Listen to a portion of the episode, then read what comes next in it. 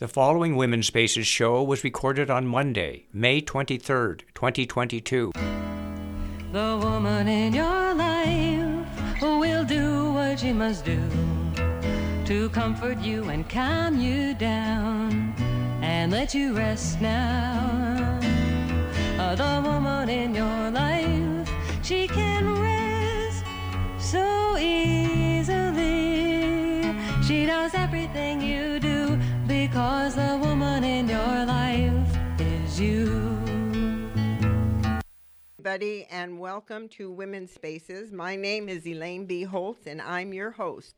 With me at the board is my friend, my partner, my engineer, and co producer, Ken Norton. Good morning, Ken. Good morning. Wow, what a beautiful day it is here in Sonoma County, and what a beautiful weekend it was. It really was. A shout out to everybody that showed up for the protest on uh, Bans Off Our Body. I mean, it was just amazing. Over 150 people showed up, and also a shout out to the folks in uh, Sebastopol, uh, to Carol Singer for all the good work that she's doing, and and just thank you all. It's just been an amazing, you know. And we're we're right now we're in an election process, so people are starting to get their absentee ballots and very important that we vote. You know, it's it's so interesting. They say we they've been trying to tell us over the years that our vote don't count. Well, if it didn't count, why are they put, trying to put all these restrictions on? It's just amazing. Well, really a shout out to everybody. Uh, I have a very special guest uh, joining me this morning, joining me on the phone all the way from Ontario, Canada. Boy, we're getting to be a little international here on Women's Spaces. Is Carol Kilby, author of the book Evolutionary Dancer. I love that name. We will be discussing various aspects of spirituality and her journey to make sense of it all for herself. It's a very interesting topic, and it was a very, very interesting book.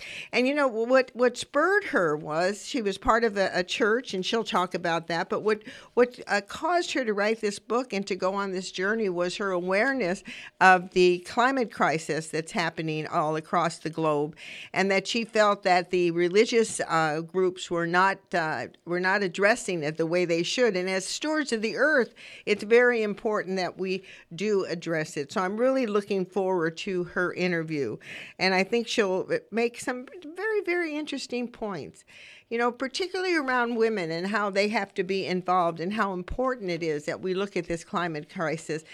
A special announcement that is really, really interesting that I really do do not understand, and that is Athena House is closing. Athena House has been a program here in Sonoma County for incarcerated women. And also, it's been a drug rehab uh, organization, which is very, very, very important.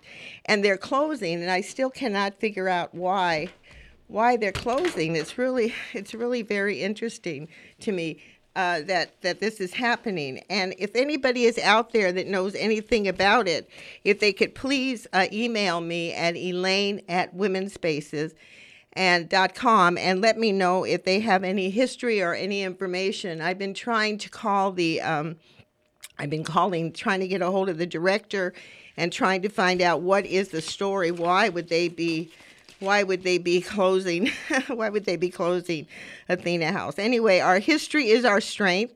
And Athena House has a large, large history here in Sonoma County. In fact, I was one of the, the first uh, first group of staff that actually staffed Athena House, and we brought many, many women in lieu of incarceration and saw many, many successes. And you know, Athena is the goddess of love and war, and it's very interesting. She holds an owl uh, on the side of her of her uh, arm.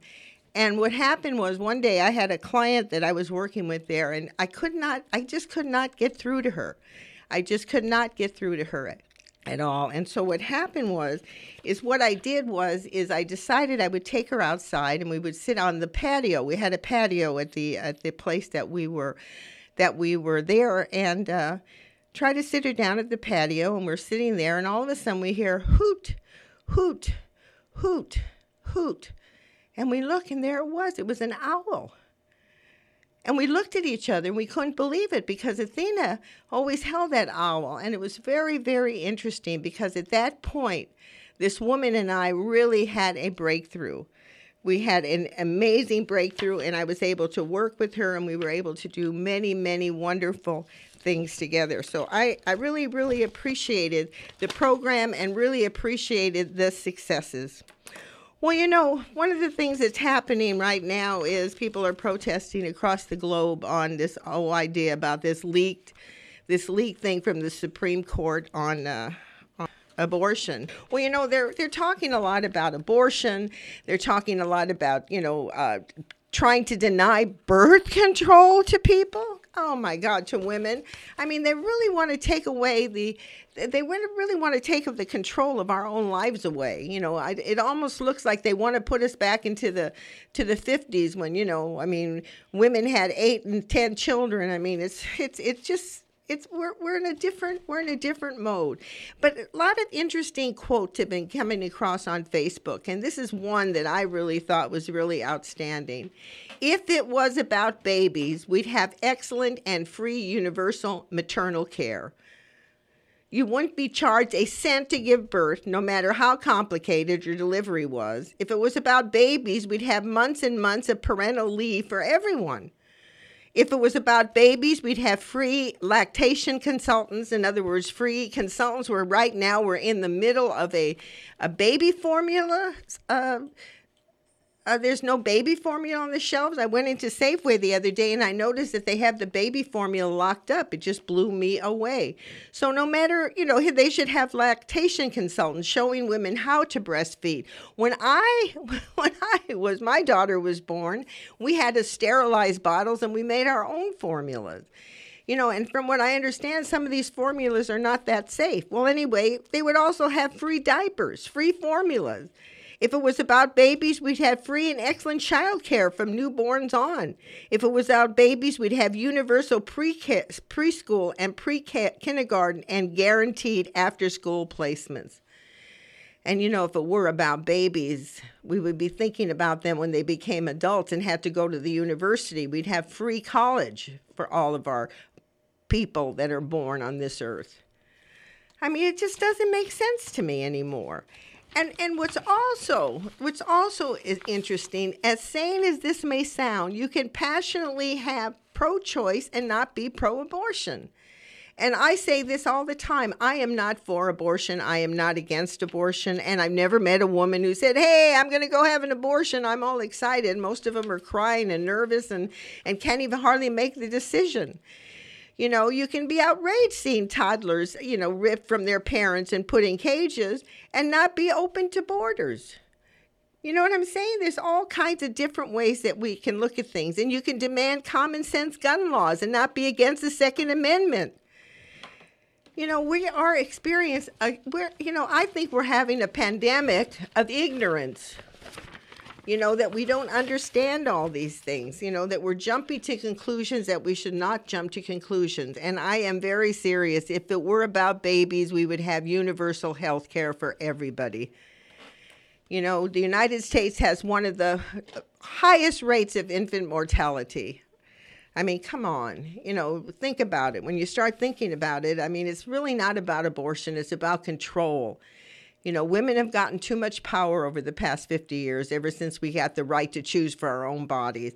And I really believe on some levels that Caucasians or white people are afraid that if we have abortion, that their number's going to be limited. I mean, there's all this thing about that they're afraid that we're going to be changing people, like throwing whites out so people of color. I mean, all these different gossips or different ideas that are being planted in our head are not true. It's all about control, about controlling women, silencing them. You know, a long time ago, I don't know who it was that wrote that women should be silent in the church, that we shouldn't even hear from women. I mean, here we are, the ones who carry the mystery of life in our bodies. We are the ones that bring forward, you know, those cute little babies. You know, all you folks running around, you all came from a woman, a woman, not a woman, a woman. So it's really interesting all the different things that are going on and all the different conversations people are having. But the most important thing is choice. We have a right to have choice over our bodies. You know, we give birth to children. We, you know, a, to be a parent is a lifetime commitment. It's not just the first 18 years of your life and they're gone out the door. Uh uh My granddaughter is 30 years old and she just lost her cat and it became a family situation. She was so heartbroken. I mean, sometimes somebody might say, well, it's just a cat, but you know how animals are. Animals are just as important to us as children. But it's a lifelong commitment to be a parent. So it's very important that as women, we have the right to choose.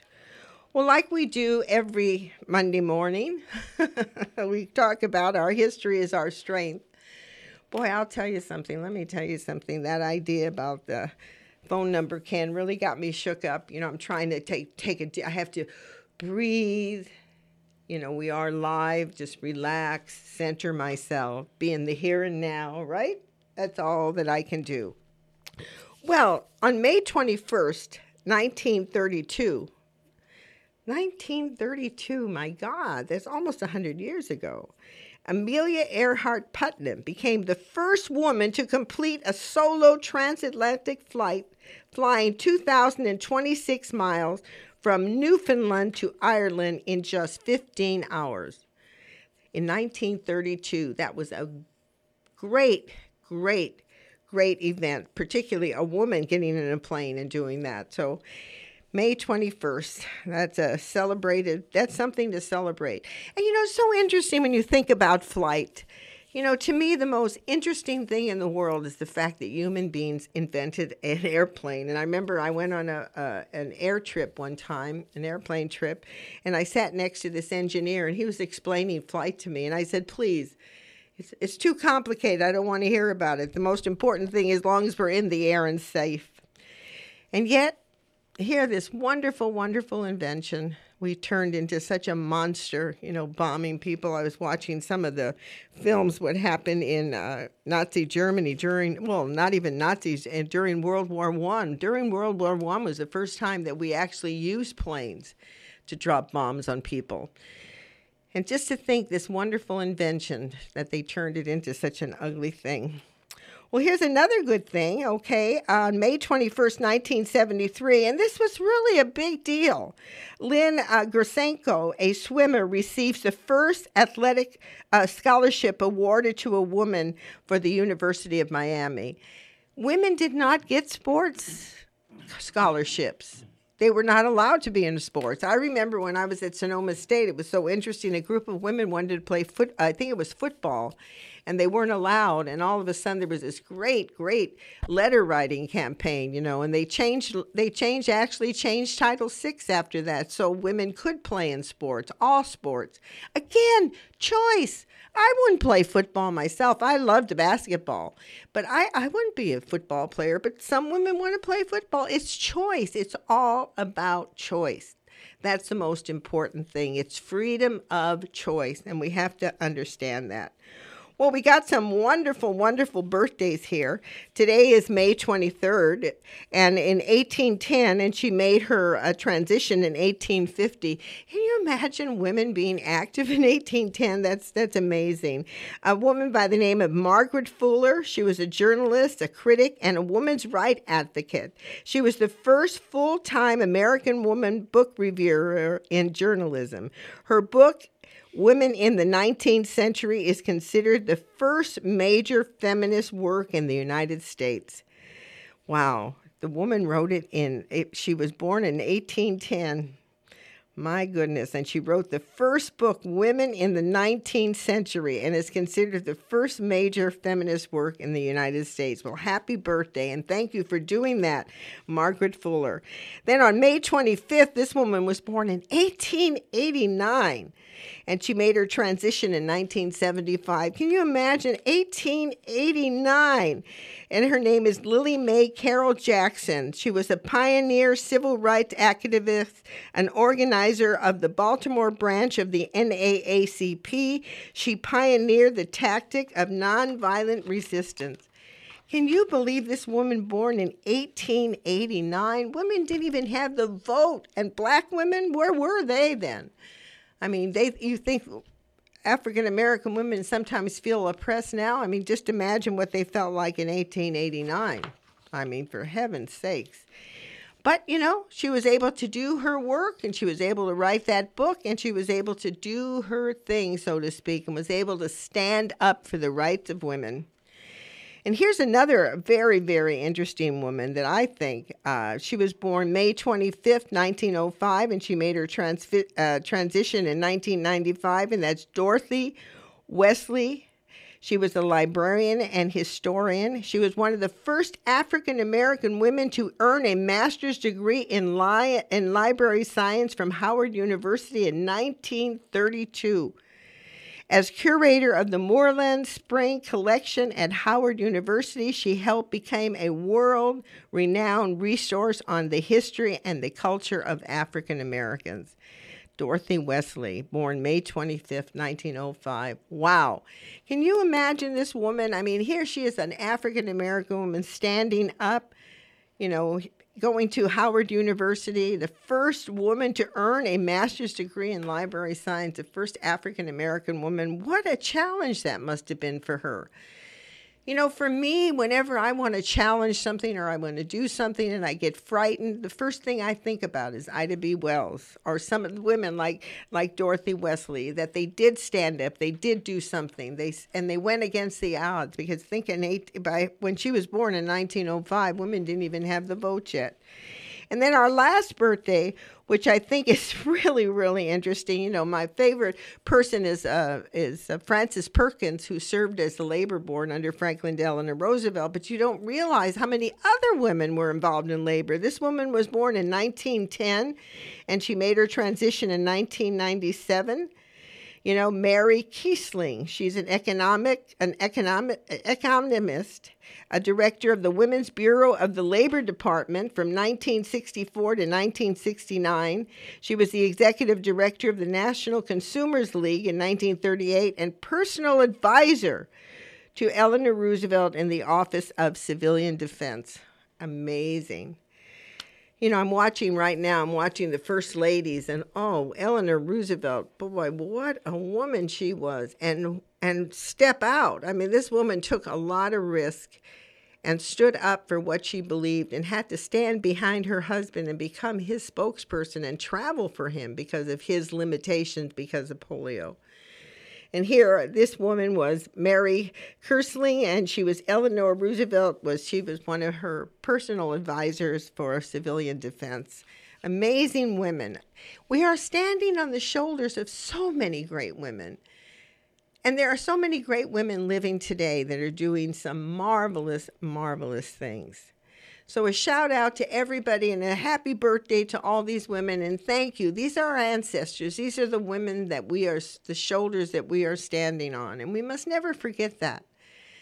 You know, and I see some of these women and they just cop out, they don't stand up for other women. I say to myself, don't they understand that how they got there was because so many other women stood up and said, enough is enough. We want a place at the table, we want to vote we want the right to choose over our own body. Boy, I remember when talk about choice, I remember when we first start marching for abortion. I had a, I was walking with my little girl.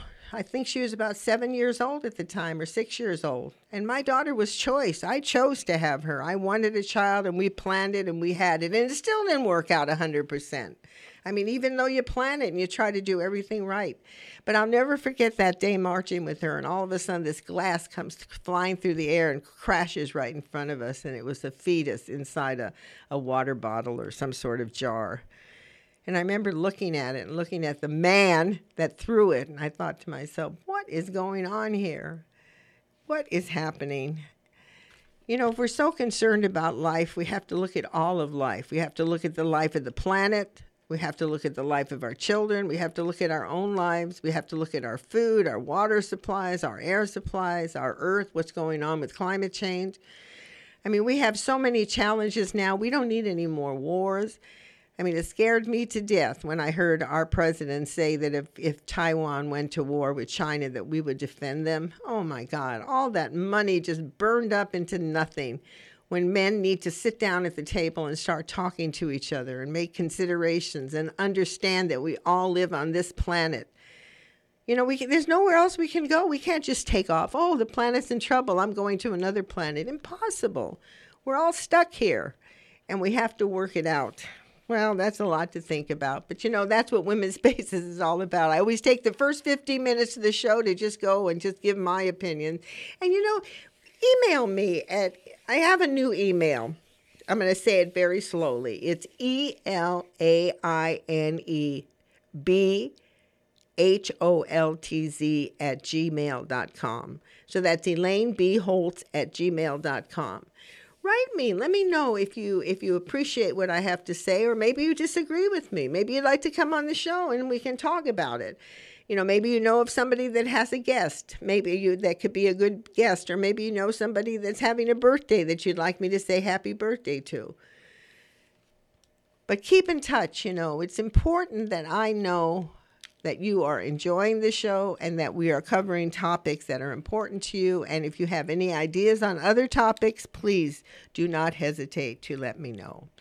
Well, it's time to take a musical break and then we can get on with our guest. The song I'll be playing is one of my all time favorites. You know, I think sometimes Ken looks at me and says, Not again, but actually, he actually said I should play this song. So I really appreciate that this morning, Ken. I'm going to play the song Light a Candle, sung by Frozen Heart, and pay attention to the lyrics.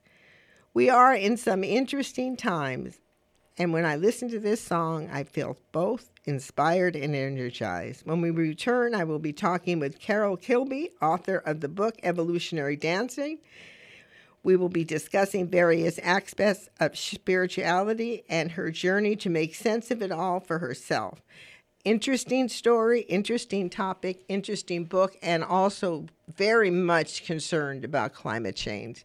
So let's go ahead, Ken. Let's play Light a Candle, sung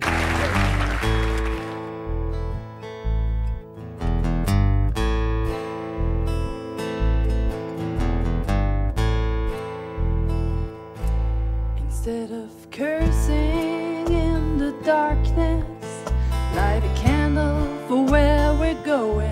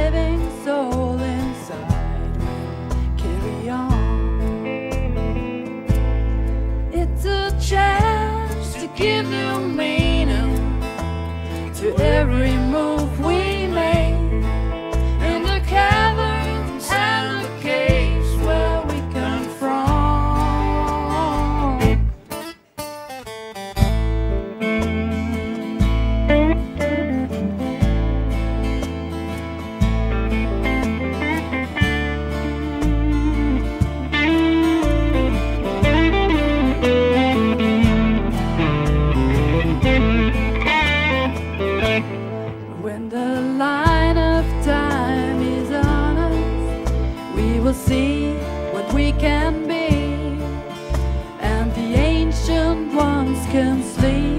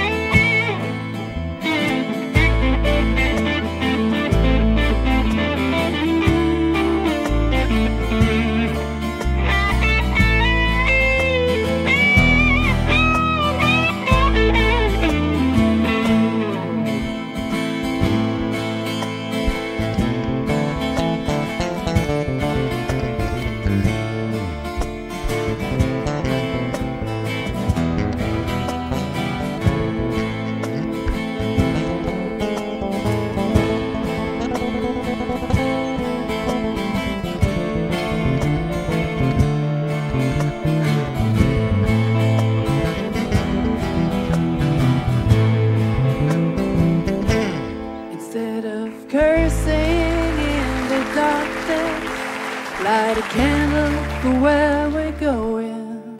Cause there's something ahead worth looking for. When the light of time is on us, we will see a moment come, and the living soul inside will carry on.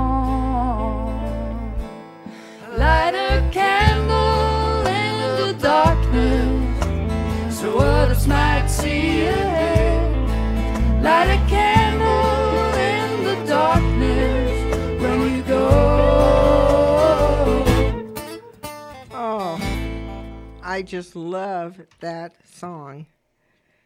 It's just light a candle in the darkness so others might see ahead.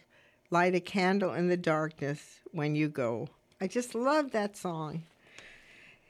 For you just joining us, I want to remind my listeners that the opinions expressed here are not necessarily the opinions of the station, its board of directors, its members, or women's spaces.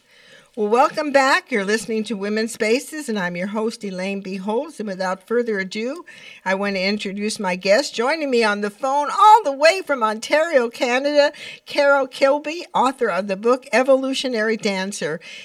Hello, Carol. Welcome to Women's Spaces. Thank you, Elaine.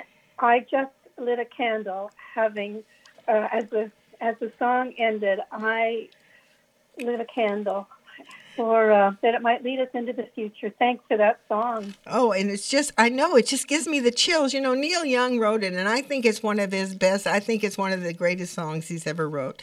So, Carol, before we begin, do you mind if I tell my folks just a little bit about you? Well, I don't mind at all. Well, Carol Kilby is the author of Evolutionary Dancer Out, In, and On the Fringe of the Church. She left the pulpit in 2005 to open a Gaia Center for Eco Spirituality and Sustainable Work. Her response to the uh, the uh, climate crisis, uh, she hosted with uh, she learned from teachers like Matthew Fox, Brian Swimme, Barbara Marx Hubbard, and others living the new uh, oneness cosmology. Well, how do you mean by oneness cosmology? What is that? What does that mean, Carol?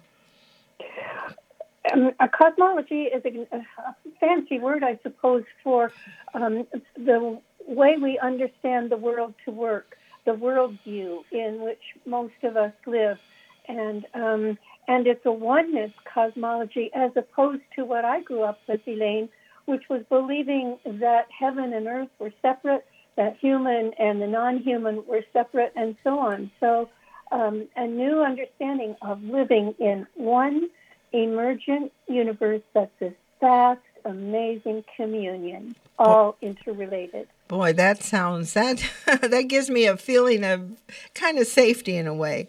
Well, as an uh-huh. evolutionary elder, Kirby lives in Ontario, Toronto, Ontario, Canada, with a deep understanding of these critical time. Her book dances through the seasons of the Christian year with original cosmic stories and ends with evolutionary rituals. Holidays cast in the 14 billion year story of the universe. She describes her life work as whatever I can do or write to cooperate with the evolution. Let's just turn this page with the evolution of humanity, society, and Christianity for the sake of a free and future planet and lack of abuse. Do would you like to add anything else, Carol? Oh, I, I that's that's a lot. That's as much as I can do today. well, you know, I I just found you know Ken Ken read the book and uh, I read a lot a lot of it, but not as as complete as he did. In fact, during the show, if he has a question or two, he's going to raise his hand and I'll let him ask. But uh, uh, the conversations we had were very very interesting. So I thought we would we would start the interview about talk about your first religious training and what impact it had on you, and what was it that sparked let you know that you you you were feeling something was missing, something was not being covered or talked about. Okay.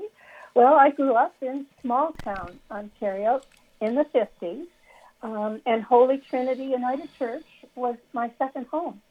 You know, it was explorers on Tuesday, junior choir on Thursday, Sunday school, church camp, new hats at Easter. But my dad and brother went to St. Mary's Roman Catholic. So even then, it was a pretty unusual living arrangement. Um, and then, when I was in my early 40s, my mother died uh, and my marriage failed. And I turned back to what had been that spiritual home. And the faith grew, and that drew me to study for ordained ministry. So the church and its rituals were major influences. I mean, they shaped who and what I was um, as a young adult. But yeah, I did discover something missing a little bit later on. Um, you know, we were living at the end of the century in the 90s, um, and there were so many shifts happening in society. There certainly was an exodus from the church congregations and especially Sunday schools were shrinking. And um, a clergy, you know, a clergy could sometimes feel there was more interest in growing the number of bums in the pews than the spirituality of a community. So it felt like something was missing. Now, outside the doors, um, there was a very lively spirituality uh, bubbling up. And, um, and when I say spirituality, I mean that sacred interconnectivity of all that is that's being discovered by science and recovered from the indigenous understandings. So, I mean, I was more excited to offer a summer solstice ritual in the park. Um, and I was always fearful after I preached a Sunday sermon what was going to happen.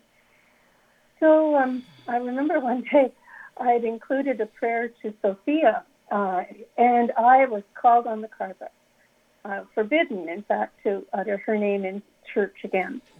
And when I proposed the blessing of the animals in another congregation, I was told I could not because we can't bless animals. They don't have souls. So here I was, an innovator, you know, without the skills or the patience necessary or even the whole story to point out this new let's use the word cosmology, this new worldview. Um, and so that connection to the non-human world, that's what was missing for me. Let me ask. Let me ask you a question real quickly. Who was Sophia? Sophia is um, mentioned in the Bible um, as the feminine image of uh, the divine.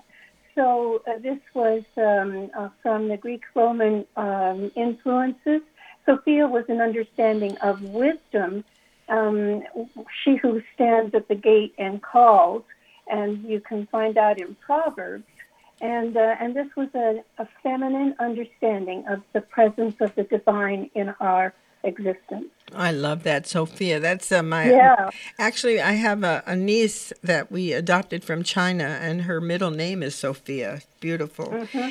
Well, at the time, at the time you were going through all this, you know, you were you were questioning. I know a lot of it had to do with the climate crisis. You start looking at that and thinking that the church maybe was not paying the attention that they should. At that time, who was influencing you? You know, what what how are you how are you getting your information, and what was important? Important uh, to you about that? Uh, how was the women's movement influenced you? You know, the environmental movement. You know, and who were the people that came forward or stuck out in your mind? Oh, that was um, um, the '90s. You know, as we approached the new century, um, it was what was called, and it's still called today, an axial moment in in the history of the human. And so, yeah, feminism wow, um, it was the end of the United Nations Decade on Women. In the church, it was the beginning of the World Council of the Church's Decade of Solidarity with Women. And so I was lucky enough to travel to Kenya and South Africa, around in other places, meeting strong, articulate, educated global sisters, and hearing about the issues of a patriarchal religion uh, patriarchal economy and, and cultures. And so I came home to march, to join a feminist movement, um, to write and speak for change.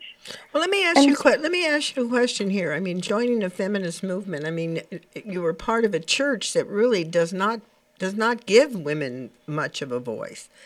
So how how were you able to maintain your voice? Did you have to leave, or what what did you have to do? How how was it that you handled it?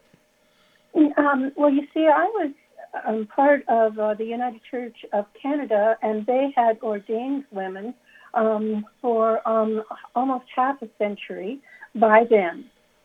But the difference um, of being uh, women um, preaching, uh, following, um, existing within a patriarchal structure, preaching a fairly patriarchal, patriarchal theology, um, I had to shift away from that.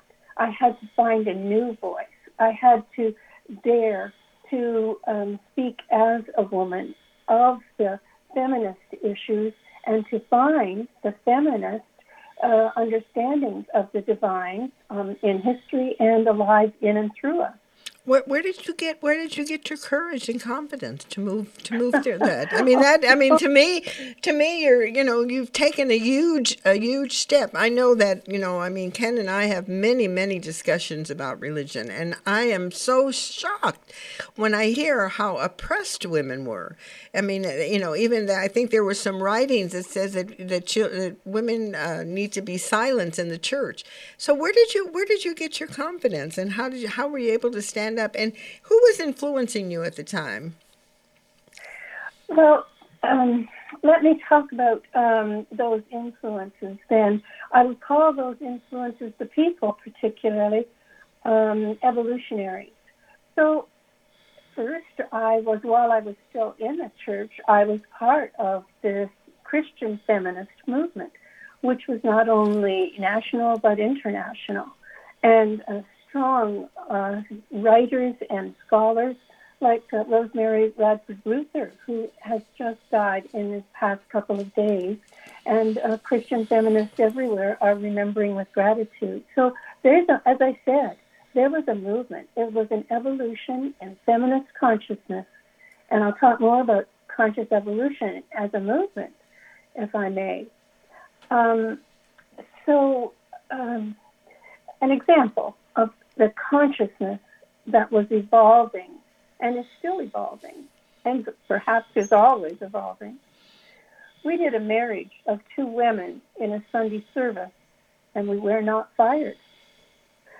Despite the resistance, the inclusion of the gay and lesbian persons in all aspects of our liberal Protestant denomination was approved in 1988.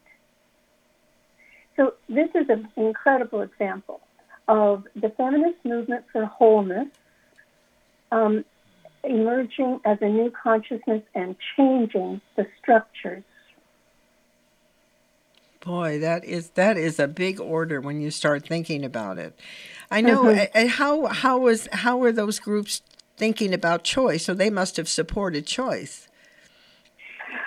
Yes, there was support for choice as it uh, as it was explored, you know, and how to um, and how to legislate it and so on. So it's it's a complicated issue, and I expect we'll get to that later as well. But um, yes, um, and when you talk about choice, it's an aspect of that evolution of consciousness that has respect for the whole without trying to superimpose control over any one aspect of the whole, whether it's the feminine body or whether it's the um, environment or whether it's the habitat of other the non-human and so on.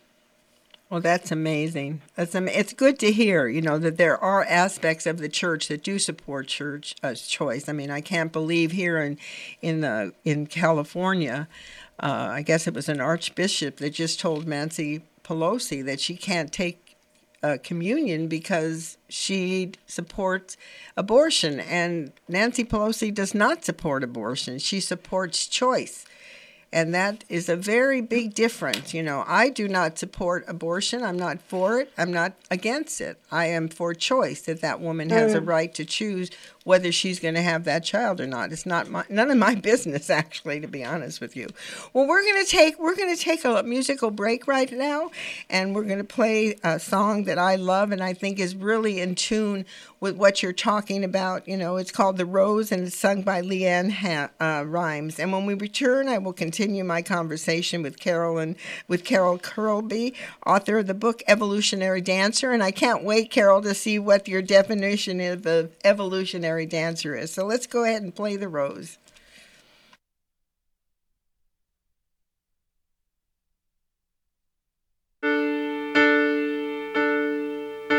Some say love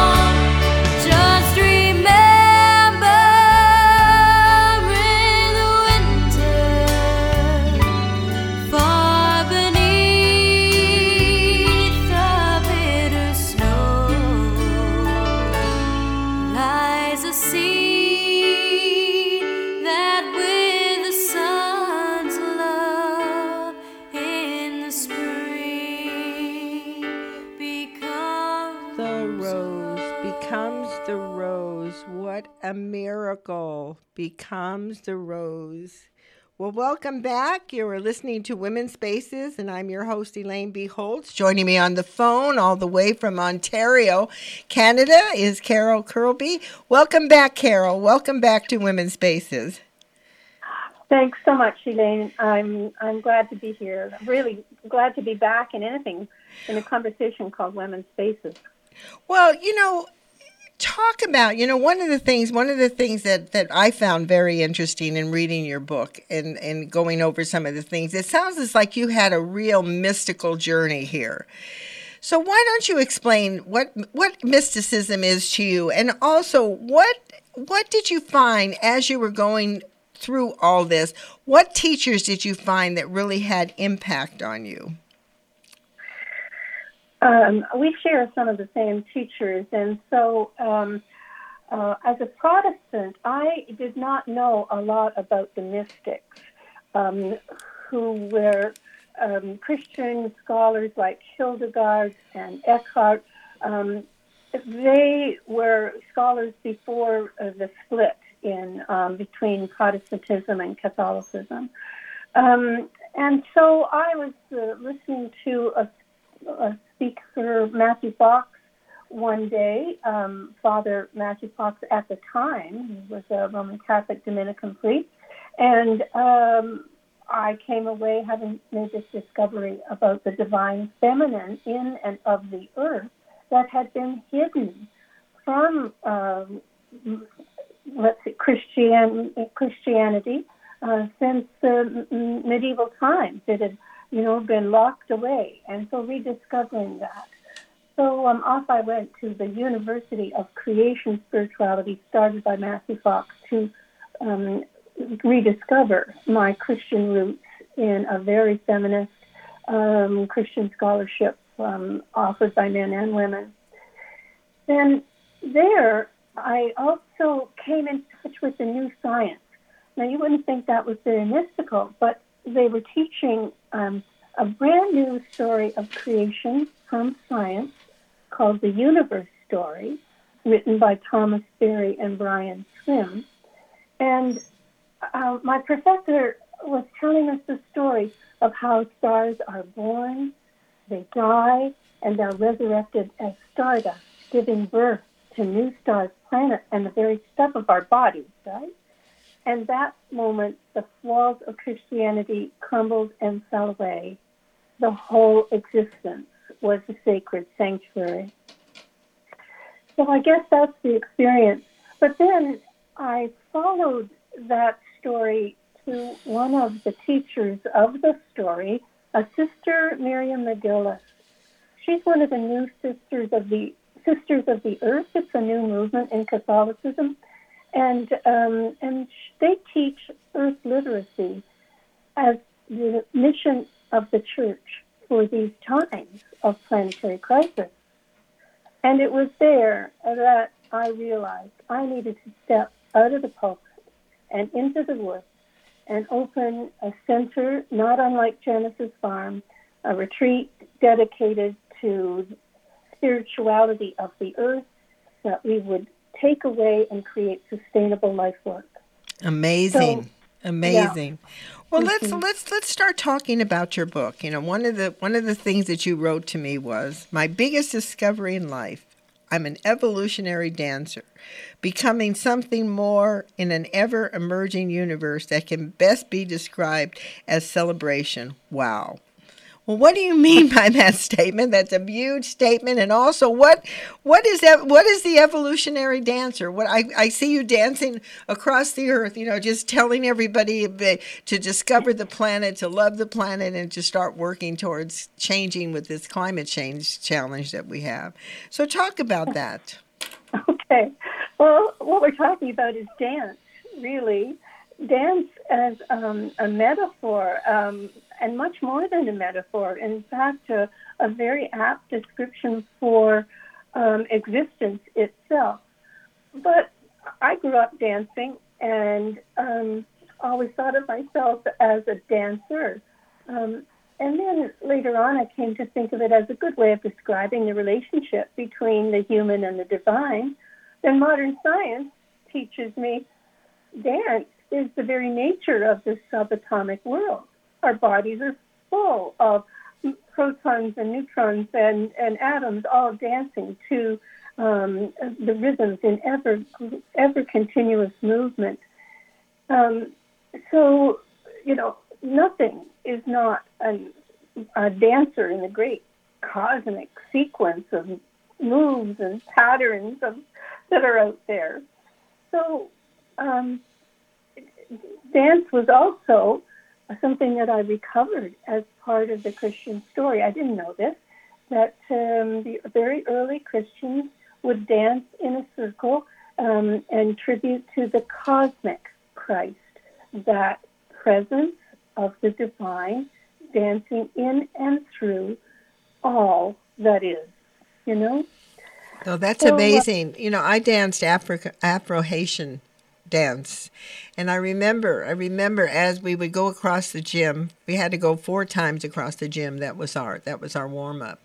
And I remembered after the warm up, I would feel like I was part of the cosmos. I mean, it, it was like oh, you know, Oh, you know how you feel that sense of freedom, because Yes. your your body's moving. And when as you're talking, what I start thinking of is that not only is your body moving, but they're moving with the air and the stars and the moon and you know everything around us because we're just here on this planet in the middle of God knows where. You know, it's it's just amazing. So go that, ahead. That sounds Yeah. to me like a mystical experience. dance is absolutely in many, as you know, many world traditions, uh, a way of um, of entering into a transcendent uh, state. Um, but here was a big switch for me, and back into where Elaine's experience, realizing that that the not only is evolution the story of the human or the story of life on Earth, it's the story of the Earth itself in uh, the story of the universe.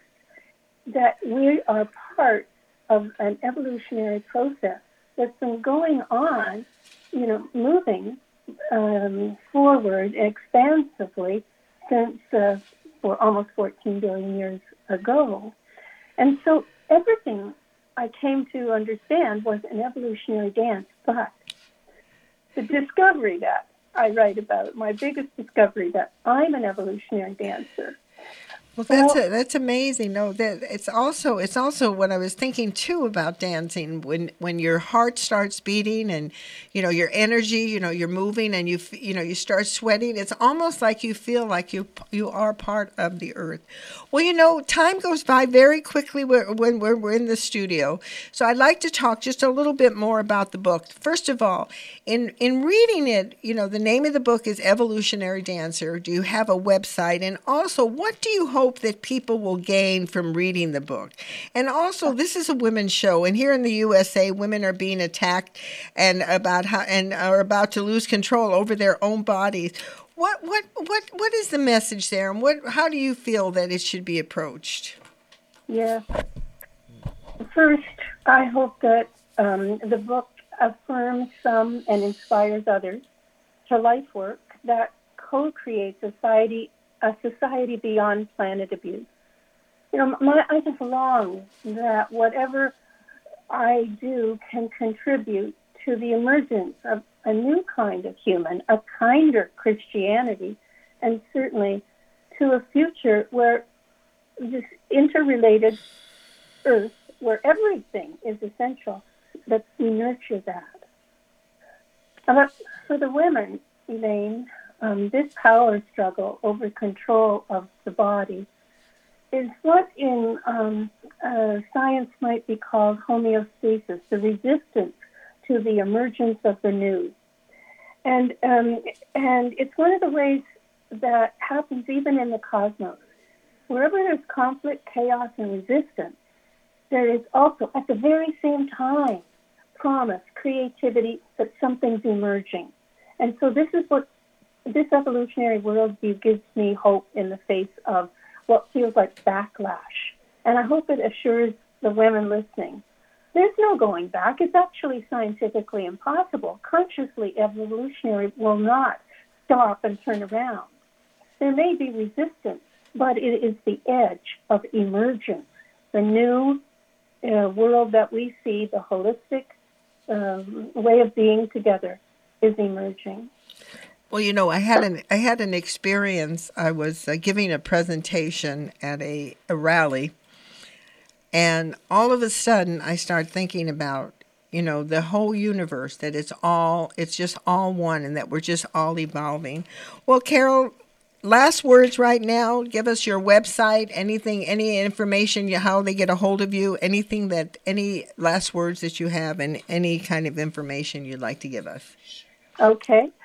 Um, the website is carolkilby.com, and uh, the Facebook, I'm on Facebook, and um, so just look up Carol Kilby, Evolutionary Dancer.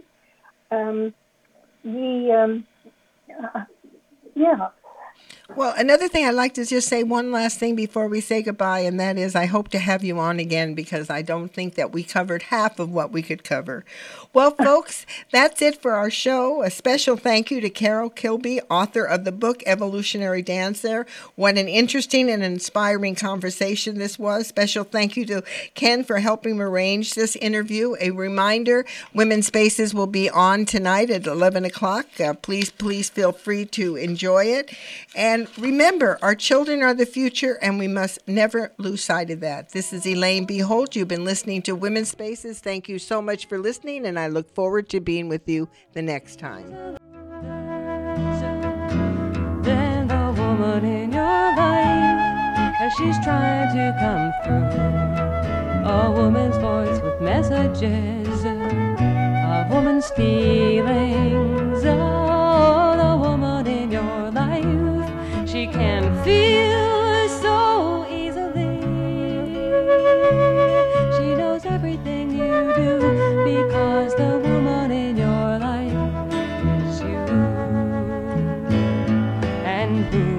Sure to give you courage? And who will surely make you strong?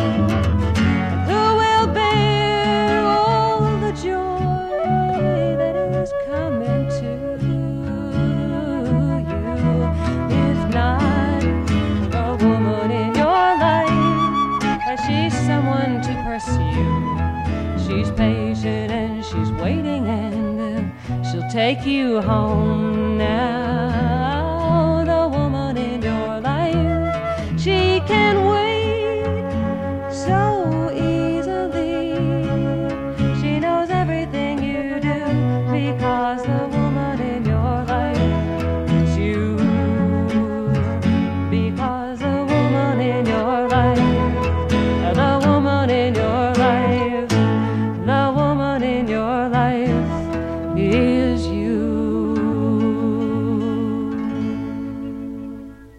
Previous Women's Spaces show was recorded on Monday, May 23rd, 2022.